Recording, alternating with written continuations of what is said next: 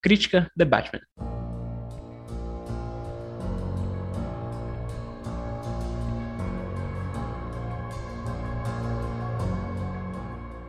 Em seu segundo ano de atividade, Batman tem que caçar um serial killer ao lado de um Jim Gordon sem muito crédito com seus pares. Batman é o super-herói mais famoso da DC Comics posto antes ocupado por Superman. O Homem-Morcego se tornou, ao lado do Homem-Aranha da concorrente Marvel, o herói mais adaptado para a tela grande. Passou por um hiato de 10 anos de filmes solos, já que a última aventura do Cavaleiro das Trevas tinha sido na trilogia comandada por Christopher Nolan, de 2005 a 2012, e suas últimas aparições foram nos execrados Batman vs Superman, de 2016, e Liga da Justiça, de 2017, interpretado pelo já esquecido Ben Affleck. Agora ele volta com um recorte diferente, pouco experiente e mais visceral, sem o charme e os movimentos bem coreografados de suas versões anteriores. A direção do filme é de Matt Reeves, responsável pela trilogia mais recente de Planeta dos Macacos, de 2011 a 2017. Aqui ele emula os clássicos filmes de caçada ao assassino, com destaque aos consagrados Seven, Os Sete Crimes Capitais, de 1995, e Zodíaco, de 2007, ambos realizados por David Fincher. O trabalho dele funciona muito bem, bastante câmera parada, dando destaque para a ação brutal do seu protagonista e como ele apanha de toda e qualquer capanga, fruto da inexperiência do personagem. Aproveito este tópico para destacar que o filme não se baseia em apenas uma história do Homem-Morcego para contar sua jornada.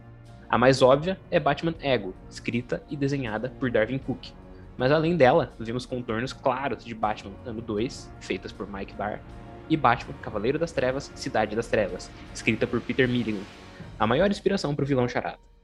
Com exceção do quadrinho de Darwin Cook, as histórias encontram-se fora de catálogo. O longa começa com uma narração em off, que, por mais que seja um recurso preguiçoso, se usado da maneira certa, ele funciona. Além de abrir brechas para o espectador pensar que será conduzido pelos pensamentos e visão particular do herói na trama, semelhante ao trabalho feito em Watchmen, de 2009, com o personagem Rorschach. Mas a ideia é descartada e só volta das caras no final da história. Uma pena, poderia ser um ponto interessante para a trama. A partir dali, vemos a história de um serial killer, o Charada, bem interpretado por Paul Dano, que busca contestar a tal renovação da cidade de Gotham, sequestrada pela máfia e refém da sua própria história corrupta.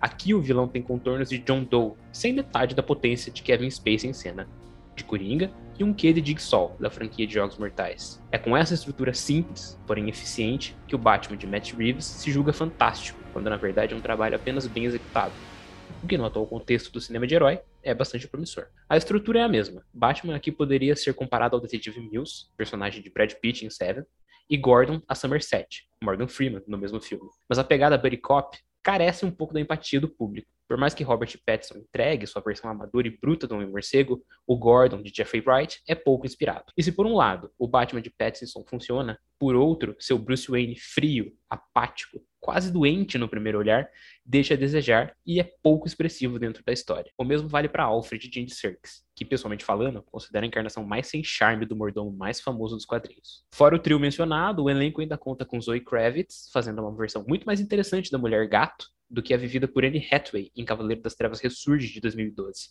A sensualidade, a presença, a habilidade em luta que fazem ela ser tão mortal quanto o protagonista são boas de ver. Colin Farrell faz sua participação praticamente irreconhecível como o Pinguim. Destaque merecidíssimo pro pessoal da maquiagem. Mas pouco agrega a história. O ator, que é ótimo, exprime o que pode do seu pouco tempo de tela com ênfase na perseguição que ele protagoniza. No geral, o seu arco é resumido em resolver um código de computador. Matt Reeves também busca retratar a Gotham gótica do personagem, algo feito apenas nos dois longas dirigidos por Tim Burton dos anos 80 e 90. Aqui a cidade é escura, chuvosa e assustadora, e busca refletir as desigualdades sociais daquele ambiente. Eu realmente não queria andar por aquela cidade. A trilha sonora do Michael Giacchino, figurinha já carimbada nos longas da Warner, é envolvente e dá todo o tom necessário para esse cenário opressor do filme. Outro ponto negativo são os longuíssimos 175 minutos. O filme nem de longe precisava de todo esse tempo. Meia hora a menos faria muito bem para ele. E o mais importante de tudo é o fator novidade, que por mais que seja uma versão não adaptada, nada realmente novo é visto. Gotham é corrupta, já sabemos. Todo mundo é fudido nessa cidade também já sabemos. Bruce Wayne, que ainda não sabe lidar com a morte de seus pais, a gente já viu e o Batman, que não entende o seu papel na sociedade de Gotham, a gente já tá cansado de ver. Por isso atestei que o filme se julga fantástico. Falta ousadia em Matt Reeves. Compare com o espalhafatoso Esquadrão Suicida de 2021, do James Gunn, filme da mesma DC de Batman. Ele traz, por exemplo, Starro como vilão. Vilão esse das profundezas do panteão da editora. É disso que eu tô falando. Batman é um bom filme, bem executado. Conta ali com suas facilitações narrativas, buscando se amparar nas suas inspirações mas nada acrescenta na mitologia do personagem nas telas e é longo em excesso. Nota 7.5.